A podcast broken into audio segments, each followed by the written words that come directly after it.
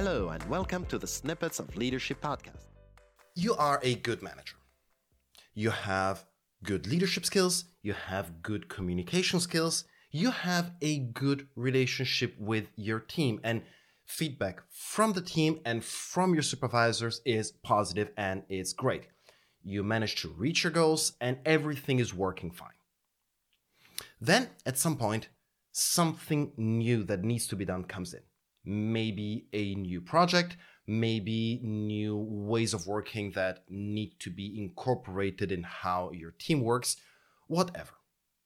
And you notice that your team is not following up on those parts. Whatever you do doesn't seem to be working. Basically, the job does not get done.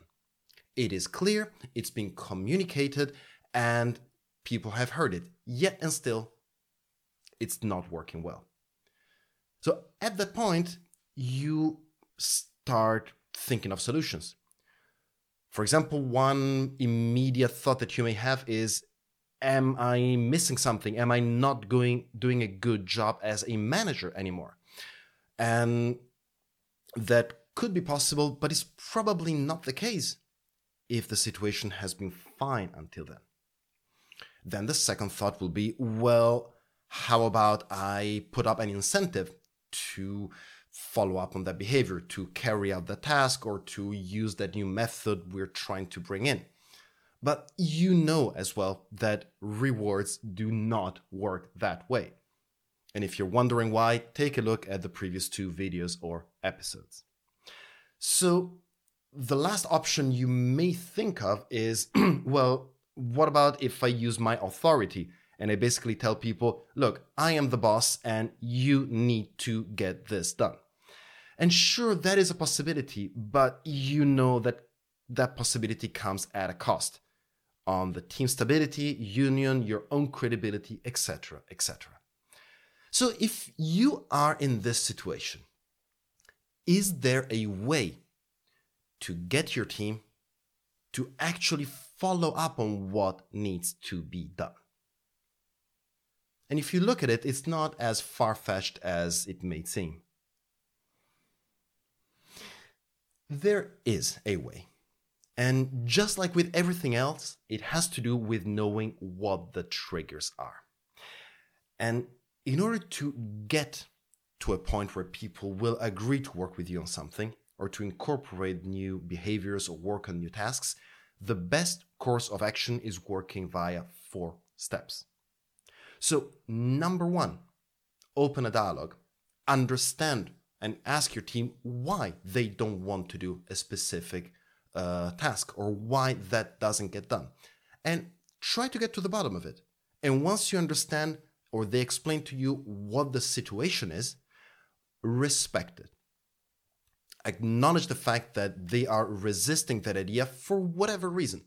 And it's not up for grabs to say whether that Mm, reason is a good one or a bad one. It's a reason, it's their reason, respect it. So, this is the first step recognize that they have a point. Make it a bilateral relationship and not an imposing one. Second, point out that still, in some way or another, that needs to be done. You heard their, um, their reasoning. Now it's only fair that you can share yours. And to conclude this fourth step, key aspect offer them a choice. Offer people a choice on how they will want to go about it. Offering people a choice some may seem like a minor thing to do when there is something that needs to be done, but it triggers respect. It triggers the idea that whatever the situation is, you as a manager do listen to your team, care for your team, and even though some things need to be done, you acknowledge that there is a resistance to doing that, and you offer people a say, you offer people a voice to figure out what the best course of action may be. And sure, it may not be perfect, it may not be ideal, but if the solution is entering a conflict or imposing with authority uh, a new method of working, a task that needs to be done, versus the possibility of basically opening a dialogue about it, well, in one way, you have a conflict or an imposition. The other way, you have a dialogue, a discussion, and the possibility of coming in agreement. Which one would you think is best? Again, four steps. Understand what the resistance is, why people are not following up on something. Second, recognize and agree explicitly with their point of view. Third, point out that things actually need to be done because it's part of what the, the situation calls for. And fourth, key aspect offer people a choice, not on what to do, but on how to reach the result. You need to go from A to B. How you do it, it's your call. That may get you out of the situation. How would you behave on this? Would you follow this train of thought or would it be something else? Let me know. Thank you. Stay safe. Talk soon. Thank you for listening. My name is Eduardo Bindazane from EBZ Coaching. I'm a leadership and communication trainer and consultant. And if you have any questions about what you've heard in this episode, please reach out to me via LinkedIn, Facebook, or my website.